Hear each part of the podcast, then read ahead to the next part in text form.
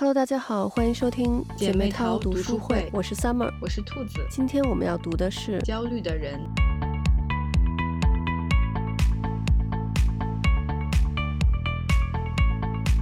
这本书实在是太好看了。这本书一共是将近二十万字嘛，然后本来我计划是四天看完，结果看到第二天的时候，我就没忍住，就直接全都给看完了。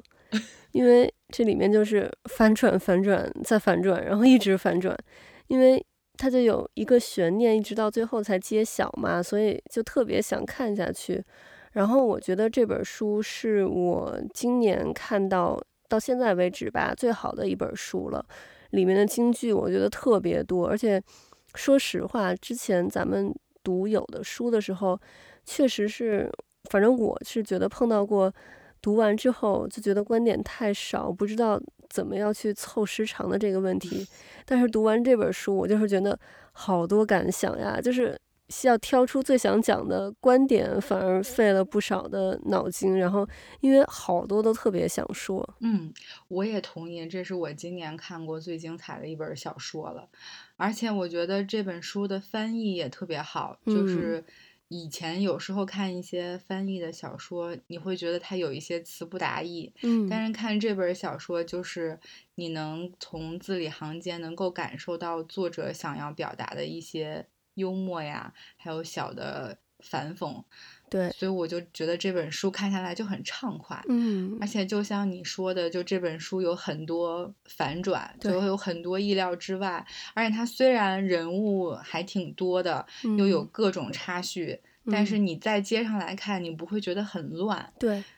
你就是感觉像在看电影一样，就是一幕一幕的。对，因为嗯。这个作者写这个这篇小说的手法其实也挺特别的，他用了这种插叙的手法，就很像电影里那个蒙太奇的那种手法，嗯。就是这边一点儿，然后那边一点儿，最后就是一个一个片段，一个一个碎片，然后编织成一个完整的故事。对，没错，而且我就是因为它中间好多反转嘛，然后我就到一个反转的时候，我就又回头到前面去找，就是前面可能出现的一些线索，嗯然后再复盘一遍，然后可能看到后面后面再一个反转，然后我又开始再回头去复盘。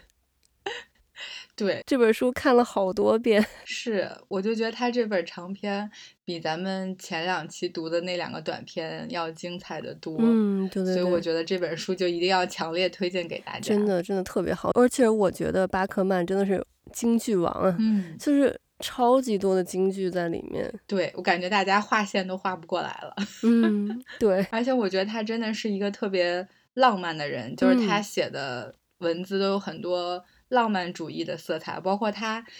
笔下的这些人物，其实性格中都有浪漫主义的部分，所以看完就会觉得特别温暖。尤对对尤，其是在现在这样一个节奏特别快的世界，你就觉得看一本这样的书，你你就会发现它里面说的很多观点，就是会让你静下心来去思考我们很多事情或者说很多事物的发展，当初为什么是要这样做的？因为很多人可能就是已经忘了自己到底要什么了，但是嗯看了这个书，就是会让自己慢慢静下心来去思考一些问题。对，没错。而且我觉得巴克曼就是咱们之前已经读了他两本小说了嘛，嗯然后我觉得他其实很擅长于，嗯，就是不光是写这种很现实的生活，他是把现实的题材，然后用一些很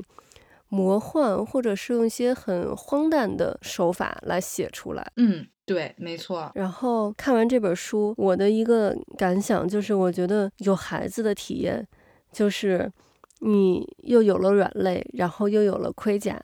就像书里那个银行劫匪，其实是因为特别特别小的一件事儿才决定去抢银行，但是呢，如果不去抢银行，他就很可能失去孩子的抚养权，嗯。所以就真的是压垮一个成年人的最后一根稻草。嗯。但是，就又正是因为他有了孩子，他为了孩子能做任何事情，即便是抢银行。所以我觉得这个就是又是有了一个盔甲。嗯，你像我这周就是听另外一个 podcaster 嗯讲她怀孕的时候的事情，然后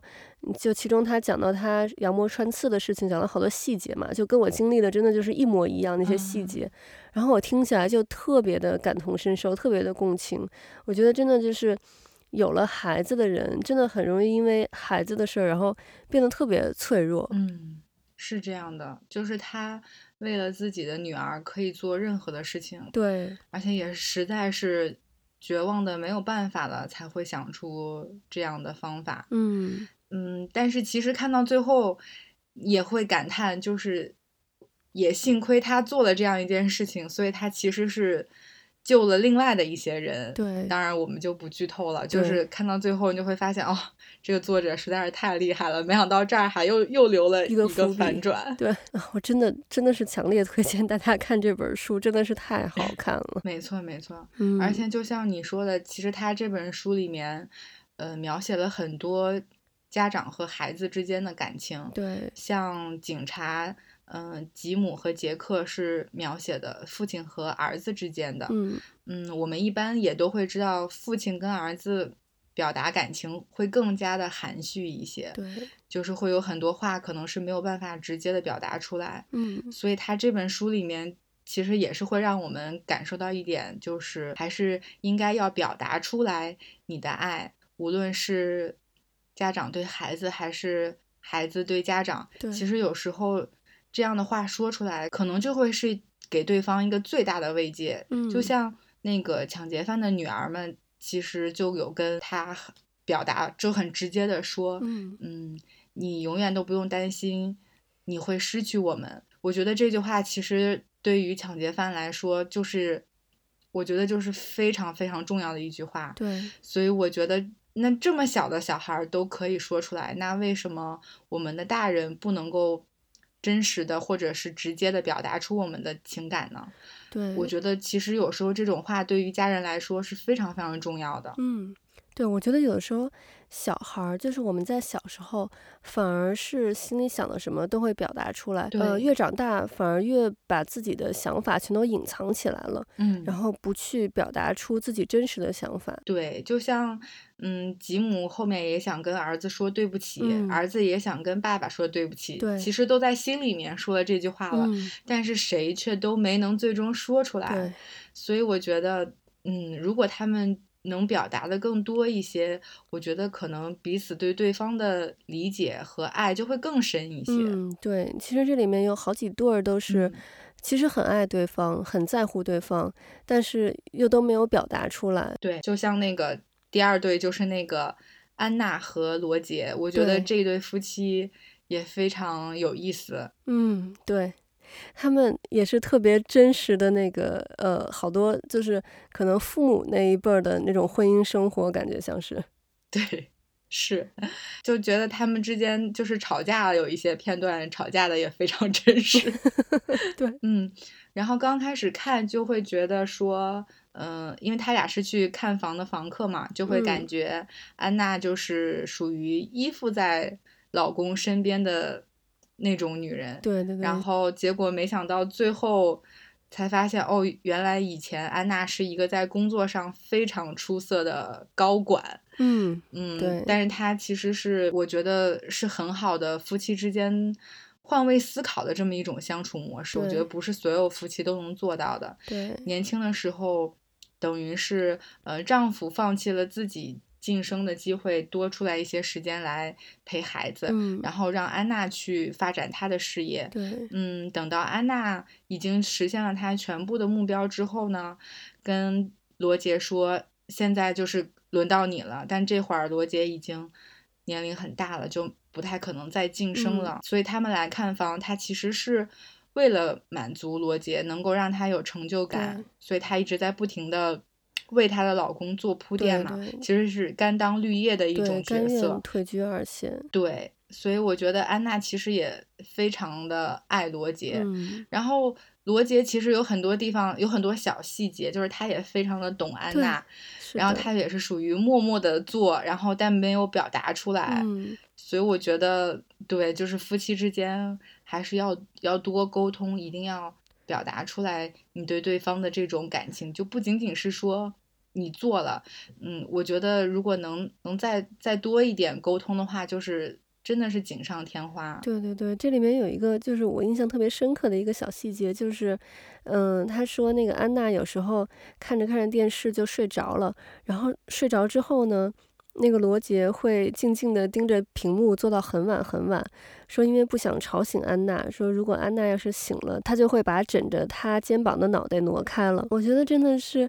就是这个细节里头就充满了满满的爱，对。但是就是咱们在这个小说里头看到，就是罗杰平常表现出来的样子，就是很像，呃，咱们上一辈的很多的这个这个丈夫们，就尤其岁数大了之后，就很容易发脾气，很容易对自己的太太发脾气。对。然后呢，太太就在后面唯唯诺诺的那个样子。是的，是的。但实际上。他们互相对对方都是很深的爱，对，就是罗杰给人感觉就是那种粗粗的那种男人，但其实他内心非常的细腻，就是他有很多很温柔的小细节，对，包括他说的那个。呃，是梳妆台，是不是镜子？嗯，就是洗手间的镜子，那个细节也是让人印象非常深刻。就是你会觉得一般的男人应该是关注不到这个点，嗯，但他其实知道哦，就是他的妻子非常在意这个细节，是的，所以他其实内心很敏感、很温柔的一个男人。对对对，其实我觉得他就是在年轻的时候，他愿意去，嗯，就是他来退后，然后让妻子冲在前面。我觉得其实不是。所有男人都能做得到这一点的，没错。所以我觉得最后罗杰其实也得到了一种和自己的和解，就是，嗯，他们跟他说，你不用再向别人证明什么，嗯，因为你本来就已经很好了。对，嗯，我觉得这个其实特别特别重要。其实这个，其实我觉得这个安娜其实也可以早一点和罗杰说出来这样的话，嗯，就是他，嗯，其实，嗯，没有必要一定要再去靠。投资一套又一套的房子来证明他自己非常的厉害。嗯，对对对，所以我觉得沟通还是挺重要的。没错，对。不过我也想到，就是我觉得有时候先生们不要觉得自己可能就是嗯很风光呀，或者是高高在上的感觉，其实有可能都是太太们就是故意。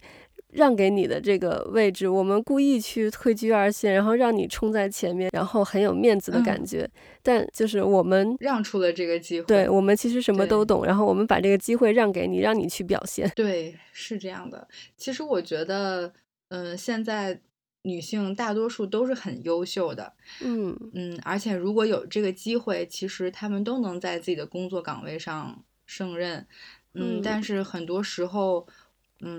我觉得还现在还是大部分是女性选择了来牺牲自己更多来照顾这个家庭，嗯而让他们的丈夫去更安心的在他们的工作上冲锋陷阵。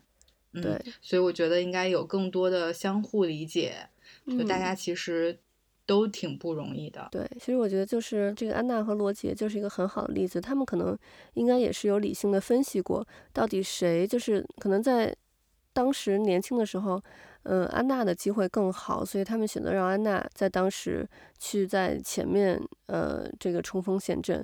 然后，如果是当时选择让罗杰的话，可能罗杰也也能就是一步一步的升迁上去，但是不一定能走到安娜那么的那么高的位置。嗯，是这样的。我觉得其实就是照顾家庭，能把家庭照顾得好，也是一份很好的工作，而且，嗯，其实也是非常值得骄傲的一件事情。嗯，我就觉得现在做父母真的是太难了，就像书里表达的，我们没有人会做父母，甚至说会做一个成年人。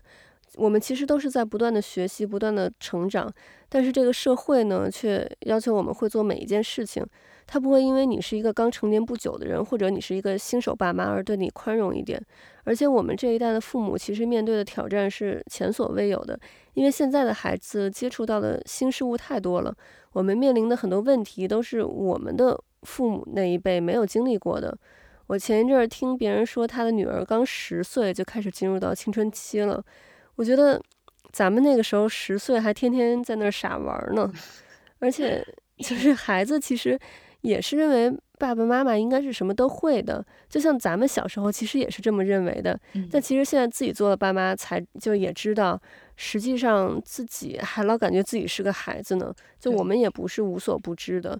但是其实很多家长并不会在孩子面前去示弱。其实我觉得适当的在孩子面前示弱是很重要的，嗯，因为孩子天生就觉得家长就应该像超人一样，应该是无所不知、无所不能的嘛。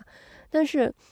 当你投入在这个角色里面太久，有一天你在他们心目中的这个完美形象被打破的话，对孩子的打击其实是很大的。所以我觉得我们需要很坦诚的跟孩子说，我们也有不知道的东西，但是嗯呢，我们可以一起去查，一起去了解，一起去解决这个问题。这样孩子既了解到了父母并不是全知全能的，也学习到了解决未知问题的方法。另嗯外，孩子也学会了示弱这个事情。不然，如果不会示弱的话，我觉得他这一生会很累。对，我觉得你说的特别对，嗯。尤其是因为现在的孩子们，他们真的就是，嗯，互联网时代长大的孩子，不像咱们还是属于半道出家的，对，所以他们从小就是接受这个新鲜事物，包括呃，就是查查询信息的能力，也都比嗯。我们要更强一些。是的，嗯，所以确实是我们会遇到很多连我们父母可能都不知道或者不知道怎么解决的。对，所以就像你说的，就是要学会示弱，可以呃激发孩子来一起去解决这个问题，你们一同去找到这个问题的答案，其实嗯也是给了他一个很好的学习的机会和呃探索的机会。嗯，也是很好的亲子时光。就像你说的，就如果他有一天突然发现自己的父母，嗯，不是无所不能的，孩子心里的落差会非常的大，是确实可能会给一些孩子造成很大的这样的一种刺激。所以我觉得，嗯。你说的特别对，就是还是需要示弱。我觉得就是跟孩子一起成长，我觉得这个点是特别特别好的。对对，因为好多就是可嗯能上一代的家长，嗯，或者一些传统的家长吧，很容就很喜欢在孩子面前表现出一种很权威的那个样子。嗯，但是其实我们跟孩子也一样，我们应该告诉孩子，就是家长并不是像一个超人一样，我们也是有弱点，然后我们也是有各种各样的情感，我们可能也会有沮丧的时候，就是这样，我觉得才更利于孩子整个的这个呃人格和情感的这个发展。嗯，你说的对，没错。而且我觉得现代家长真的是很累，就是这个文章嗯里也说，就说，嗯，上一代的人在做父母的时候，还会问说，我家的孩子尿床了，他是怎么回事儿？对，然后现代人有了孩子，就变成了我家的孩子尿床了，我们到底是怎么回事？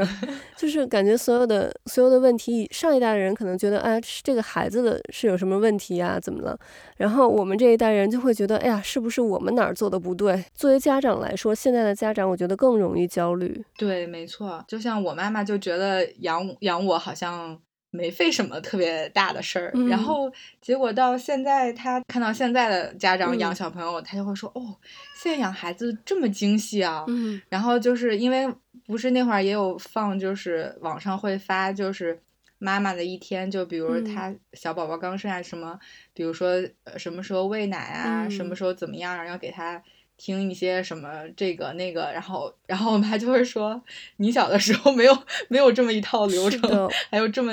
这么精确的时间表。对，现在的资讯就是更多了，但反而家嗯长会更容易焦虑，就是你接收到太多的资讯了。你像咱们真的是父母怀咱们的那个时候，就是可能关于怎么育儿，都是通过他们上一代，就是咱们的可能姥姥姥爷、爷爷奶奶，然后就嗯是去跟他们讲一些他们当时的经验，然后这样。对但是现在就是咱们全都是从网络上面可以查到，然后各种各样的那个网站呀、妈妈群呀什么之类的，对孩子的教育，甚至就是从在肚子里就开始进行各种各样的胎教。对，没错，而且现在都有专门的这种课程，嗯，就是新手爸妈可以就从怀孕了开始就可以去上各种各样的课程去学习，，对，就非常的系统。嗯，然后我还看就是说，呃，有的有的妈妈，比如说在一个妈妈群里面问这个这个怎么了，我嗯。应该怎么办，嗯，然后还会有各种妈妈出来解答，然后给的方法还不一样，甚至还有可能会因为理念不一样就吵起来了。对对对，所以我觉得要是我是这个新手妈妈，我看了会很焦虑。对，妈妈群真的是一个特别可怕的东西，就是里面，比如说有一个妈妈说他们家的孩子怎么怎么样，她可能没有其他的意思啊，但是肯定所有妈妈都会暗暗的，就是跟自己家孩子稍微比一下。比如说有个妈妈可能说，嗯，他们家，因为在我在有一个妈妈群里，都是跟我儿子就是一样大的孩子嘛。然后呢，有一个妈妈就会说他们家孩子现在多高了，多重了。然后我就会在心里，哎，跟我儿子对比一下。如果差不多的话，我就哦还好是正常的。如果就是可能如果差得多的话，我就会觉得，哎，是不是那个我们最近怎么哪儿哪儿做的不好呀？然后没有，嗯，就跟别的孩子差的差的不一样，或者是可能别的孩子做的不好的，我觉得哦，那那我们做的还挺好的，但可能只是那只是一个。特例，然后可能我们也只是平均的水平而已，是这样。所以我觉得妈妈群真的很可爱，就是比较，就是妈妈群里大家就会就会比较，就是不是刻意的，对，但是是不自觉的会比较。嗯，然后像书里面也说到，说别人会根据你做的最糟糕的事情来评判你，哪怕你做过一百万件正确的事情，只要一件事情做错了，那你永远都不是合格的父母。而且我最怕的就是。没有孩子的人去评判有孩子的人的教养方式，嗯，因为就他真的就不能理解。其实有的人做的就很好，包括就是有孩子的和没有孩子的都有。就是别人的家长在教育孩子的时候，我觉得你就不要插手，因为那个是别人家的事情，其实不关你的事儿。就像有的时候你在教育孩子，然后孩子开始哭，边上呢就有人开始哄，其实。我觉得哄还算好的，最怕就是那种开始帮着孩子说话，然后跟你唱反调。我觉得就拜托，这是我家的孩子，我现在在教育他。我觉得第一，你并不了解他平时是什么样的。不知道要用什么样的这种强度去教育他才是有效的，而且第二，你现在插手我的教育，那将来我的孩子没教育好，你会负责吗？嗯，不会嘛，对不对？对。所以就我觉得真的就不要插手别人的教育。所以我现在也是尽量在别人教育孩子的时候呢，我就尽量避开，让他们自己去教育自己家里的孩子，我就不去介入。嗯，你说的对，我觉得这也是一个。嗯，边界感和分寸感特别重要的一件事情。对对，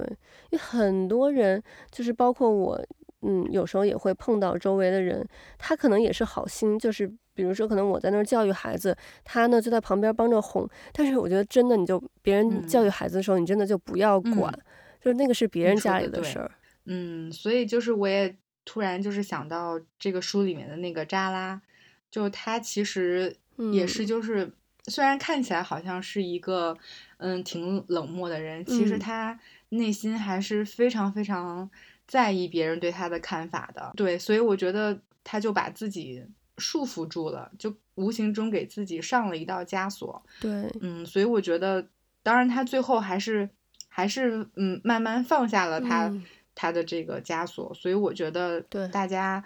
如果看了这个故事，也可以想一想。我觉得有的时候真的不用那么在意别人的看法，就是就也像咱们之前推荐的书，像那个《狮子之家的点心日》，其实那个主人公也是说到，就是他其实到后面才意识到，之前就是因为太过于在意别人的看法，而忘记了自己内心的情感到底是怎么想的。所以其实我觉得更多的时候可以专注一下自己的想法。嗯，我觉得这个事情其实更重要。嗯，因为你的生活最终都还是你自己的，其实和别人没有关系。所以别人怎么说，他们怎么看，其实只是他们看到了你的那一面，但未必真的是你自己所有的全部。所以我觉得不用那么的去在意别人对你的看法，或者去急着想向别人证明什么。嗯，我觉得更多的是还是应该关注自己的内心，自己的情感，就自己到底想要什么，自己到底是不是快乐，我觉得这个很重要。所以我觉得最后看到扎拉就是终于敢打开那一封信的时候，我就觉得哎呀，真好，就是我也有一种如释重负的那种感觉。对对，他最后也是和自己的内心达成了一个和解。对，所以其实。这本书每一个人都有自己焦虑的一面，嗯，但是因为就是被劫持这件事情，就让这几个陌生人凑在了一间屋子里，对，然后他们又不自觉的向陌生人倾诉了他们每个人心中的焦虑，说了嗯。一些有的没的，对，然后又被彼此又被对方治愈了，然后我们这些看书的所有的这些陌生人，又因为这一本书里面每个人的故事也被治愈了，所以我觉得这本书真的非常非常精彩，就是故事很精彩，然后最后他又让我们在各种感叹之中又学习到了很多东西，然后又觉得很温暖。哎，我觉得这本书真的是太棒了。真的真的，因为其实一开始看这本书题目的时候，它叫《焦虑的人》嘛，嗯然后我本来就以为这本书会写的就是那种特别丧的那种感觉的，要不是因为咱们就是这个月要读巴克曼的书，我可能不会去读他这本书。但是真的看了之后，真的是太精彩了。嗯，是没错。我开始也是看到这个焦虑的人这个名字，就觉得哎呀，这本书充满了焦虑。结果没想到打开来之后，发现非常引人入胜。对，其实他讲的是几个爱情故事。嗯，没错。然后嗯你一说这个爱情故事，我就觉得还一定要说一下那个艾斯特尔老人。嗯然后他和他老伴儿之间的故事，就是到后面我就看得我都流泪了，然后我就觉得，嗯，就是他们俩之间那种感情状态特别特别的好。嗯然后，尤其是他的表达，他就他刚开始就说，哦，就说我的老伴儿说我的老伴儿去停车了，所以我现在是一个人在这儿。嗯，我刚开始就真的以为她老公去停车了，还没有来。但嗯是后来也发现，哎，看了好多张，怎么她老公还没有出现？嗯然后，所以直到后面，不要去对，就后面突然发现说，哦，对，对，然后，所以我后面看到的时候，我当时心里就是非常、非常、非常的触动，然后嗯就觉得，哎，天呐，我觉得巴克曼很会写这个老年人之间这种感情，就是对上一个啊咱们看的那个《长长的回家路》回家路里头那个爷爷和奶奶，对，嗯，也是跟这个里面这两个老人的这个爱情很像。是他就是，而且他很多细节的描写非常非常的好。就我们一般会觉得，就我一般会觉得日剧和韩剧会在人物的这种心理刻画上写的特别的细腻，嗯，但是没有想到，就是巴克曼他的描写也是非常非常抓人的。嗯，是的，我觉得巴克嗯曼还挺逗的，他。它里面有一个，我我突然想起它里面有一个特别逗的话，他就是说那个那个艾斯特嗯尔他他也是看书嘛，然后呢他他有一个嗯邻居，他会跟他那个邻居交换书嘛，然后嗯。他给了他邻居一本女人写的书，然后他里面嗯。说，因为是呃巴克曼本身是是男生哈，但嗯。他说这本书呢，因为是女人写的，这本书不需要几百页的篇幅就能说清楚作者的意思，我觉得 超级搞笑，是。就是讽刺了一下男生。对他在这里面就是还是有挺多表达男人和女人不同的观点，我觉得写的都非常非常的精嗯彩。对对对。嗯然后我觉得这本书其实他还讨论了很多现代人才会有的毛病，比如嗯说像选择障碍症。嗯我觉得我们现在就是因为选择太多了，所以好像每个人都得了选择障碍症。嗯你像你吃个饭有好几十个套餐让你选，然后看个电视可能有上百个台让你挑。嗯以前的人就不会有这些事儿啊，你像吃个饭就那么几道菜可以选，然后嗯电视就那么几台，你选来选去就那么几个选项，而且感觉现在真的是什么都有的选，就是。我觉得，如果说你每做一个选项就会多出来一个平行宇宙的话，那我估计可能这几十年来出多出来的这个平行宇宙，跟前几十年多出来的平行宇宙都不是一个量级的。嗯，确实是，我觉得，嗯，现在的生活节奏特别的快，然后嗯选择又特别的多。对，其实很多人就是已经忘了，就是比如说像互联网的建立是为了什么？它其实是就像书里面也说过，就他其实初衷是希望让人和人的距离更近一些，嗯，但是好像最终却导致了人和人之间的距离越来越远了。对，没错，嗯，所以我觉得他就是探讨了很多，让人要想一想当初是为什么，就会让你想想自己的本心。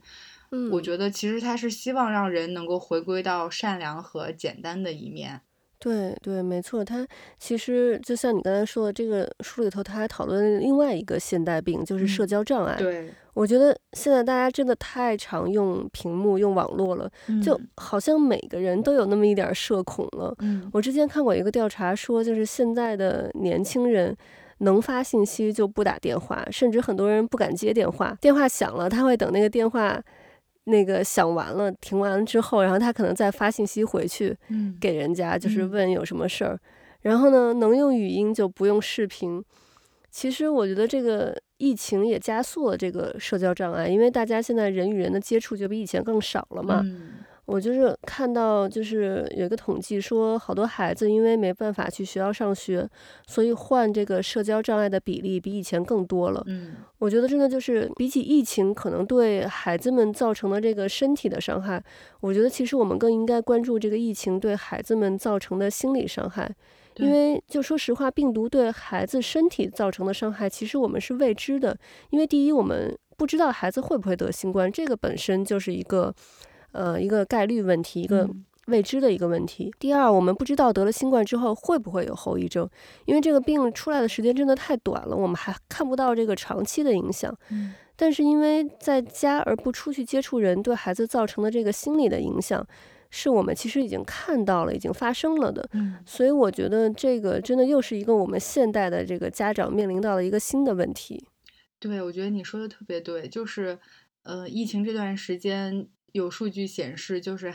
青少年，就是孩子，嗯。呃，得这个抑郁症的这个比例也是大幅的增长，嗯。而且，嗯、如果就是青春期的孩子，就是和父母的这个关系嗯，也会很紧张，就是在这段时间，对，我觉得不要说是小朋友了，就是就是我那那两个月不能出去，然后没有办法跟别人见面，嗯。没有那种面对面的交流，我都觉得我我的心情就是不好，因为我记得特别清楚，就是我第一天能去单位上班，然后可以跟同事见面，我就那一天觉得我是我跟同事说了好多话，然后就嗯。觉得特别开心。就是我觉得人一定是需要面对面的交流的，的就是所以我觉得对，就这一点真的非常非常的重要。对。人是需要这种沟通，就是你能看见对方的眼睛、他的表情、神态啊这些，嗯，我觉得还是非常非常重要的。这些是就是语音和电话。嗯，达不或者是说我们屏幕上的这种交流，对，是绝对是达不到的。而且我们经常文字的交流，文字它你有可能会误读它的，对你就是同一句话，对吧你不同的语气说出来对就是不同的感觉。没错，所以你可能其实文字交流，你有时候会误解对方说的嗯话，对然后你还要猜说，哎呀，他是这个意思吗？嗯啊，他为什么会这么说呢？是我怎么怎么样吗？就是，所以我觉得这都不如面对面的沟通来的来的更直接一些。对，真的，我觉得就嗯是你像我们这边是从去年八月份开始封城嘛，嗯，其实后面有一步一步的放开，但是疫情其实没有变好，只不过是因为一个是政府也没有钱继续发这个补助了，然后呢，嗯。大家这个企业有一些企业像餐饮啊什么的也也支撑不了了，然后呢，嗯。大家也是因为你也知道洋人就是很渴望自由嘛，你像嗯。就之前。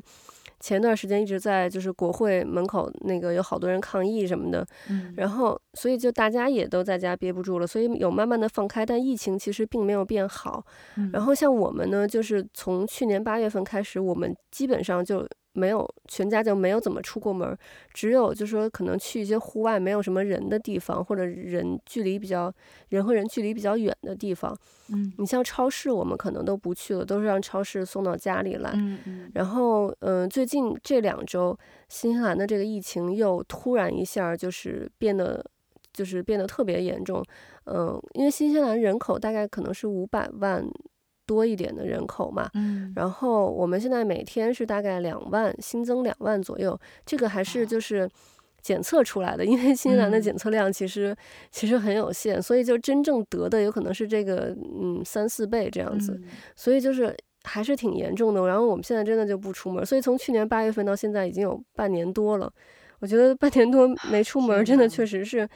真的我觉得就是就有一点儿那个有一点儿受不了了。是 是。然后你像我，你像我儿子他，因为新西兰是小孩儿是五岁上小学嘛，嗯然后他嗯。这个月就满五岁了嘛，然后他要上嗯小学，之前会给他那个做一个呃各种各样的检测呀，包括视力、听力什么的。他就是前两天前段时间就是检测出来他视力就是有一些问题，然后我又带他去哦就是专业的那个验光那边去检测，然后发现他现在就是两只眼睛已经是近视一百度了。他还很小，还还不哦到五岁，就是马上要到五岁，就是嗯因为疫情在家，可能就是看电视的时间就要比平常要多，嗯然后他就已经就是有这样。我觉得其实现在中国很多小朋友，我听。在中国的，呃，有的家长说，以前咱们那个时候可能一个班有几个戴眼镜儿的，现在是一个班有几个不戴眼镜儿的。嗯，是是这样的。对，而且其实这个事情就是没没办法避免。你像就是新西兰这边的小孩儿，就都是可能从小学三年级开始吧，你做作业呀、什么上课学那些东西都要在 iPad 上面去学，就是你你所有的学习也都是用这种电子的，你避免不了去看那些电子的屏幕。对，就是国内现在也是手机和 iPad 小朋友用的特别多。嗯，就是我们出去吃饭就会看到，可能也就两岁多的小朋友还没有上幼儿园呢，但是嗯他就是在那玩 iPad 或者刷手机那种小视频，嗯，玩的特别的溜。然后我就想说，嗯天呐，这么小的小朋友就会用这些电子产品，对，然后我就，但是我发现这是一件非常非常普遍的事情，我就在想，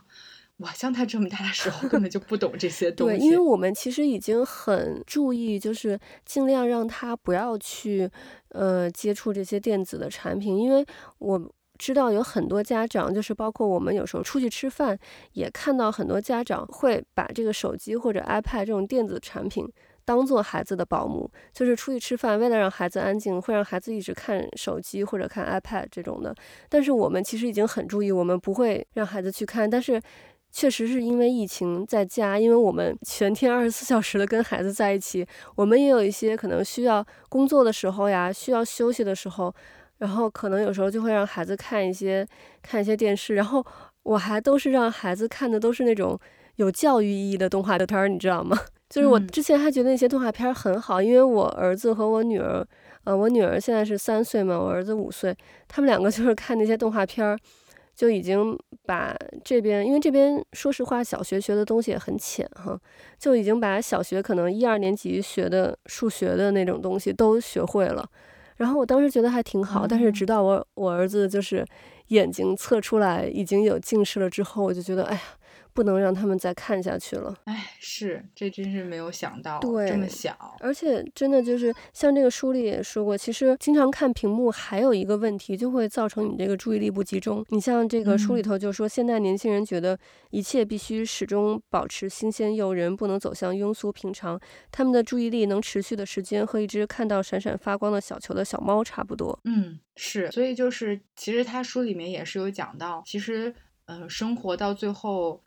肯定是会归于平淡的，甚至会让你觉得有一点无聊。对，你就看他们这些，嗯、老夫老妻到后面的生活，你都会觉得，哎呀，好像听起来是挺没有什么意思的，嗯但但这个其中又包含了他们彼此对彼此的爱，对，所以说可能会觉得有一些无聊，没有了新鲜感。嗯，但是这其实就是生活。对对对对，所以我觉得这个里面就是那一对儿，罗和朱尔斯。那个朱尔斯他的妈妈就是说，跟只有脸长得漂亮的人在一起是没办法长久的。至于有趣的人，你绝对可以和他们生活一辈子。对对对，所以我觉得就是那个好看的皮囊和有趣的灵魂，我觉得大家还是去选择那个有趣的灵魂。有趣的灵魂还是比较能持久的保持这个爱情的新鲜的。没错，就是所以他说罗会让他每一天都开怀大笑嘛。嗯，我觉得如果是能遇到这样的人，就肯定是对的，就让你每天都很开心，因为对两个人在一起就是应该开开心心的。是的，嗯，而且他们两个人其实也探讨了一下，就是即将要作为父母的焦虑。嗯，他们其实都都有点忐忑，不知道自己是不是能胜任好的作作为一个好的父母。嗯嗯，所以书里面其实其他人也有鼓励他们，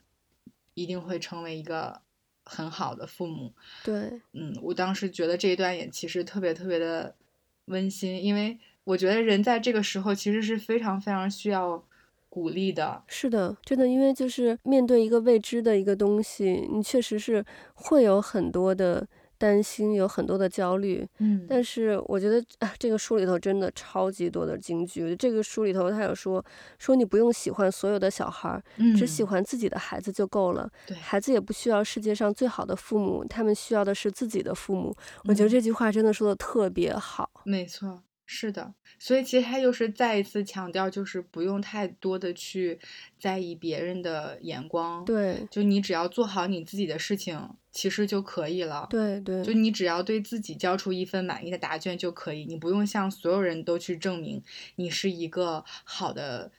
呃家长，对，一个好的爱人。或者一个好的女儿，就是你不用去向别人去证明什么，就是你过好自己的生活就行。我觉得这个，我觉得是其实是现代人非常需要去反思的一点，因为我们有时候很容易，比如说去和别人比较，包括我们可能会有一些欲望。嗯嗯，我觉得，所以我觉得就是这本书其实是很好的，让大家可以去审视自己。是的，因为有好多人会觉得我需要。满足什么什么样的条件我才能生孩子？比如说我要挣够多少多少钱我才能生孩子，或者说我的职位要达到什么什么样我才能生孩子，或者我需要，比如说我没有房子，我需要有一个房子我才能生孩子。我觉得其实不是的，就是你想要生孩子，你觉得这个 timing 是对的，那你那你就生吧。我觉得就是就是一切都是最好的安排。而且你也不用说，你可能觉得说，哎呀，我不喜欢小孩，我会不会就是对我的孩子不好？其实不是，他就说你不用喜欢所有的小孩，你只要喜欢自己的孩子就够了。然后孩子他其实他孩子对于父母的要求没有那些物质的要求，孩子只需要一个爱自己的父母，所以你不用。想那么多，就是那种物质，你需要满足什么样物质的条件，你才能生孩子？你只需要给孩子你的爱就够了。嗯，对，我觉得你说的这个话很对，就是很多人其实都会有这样的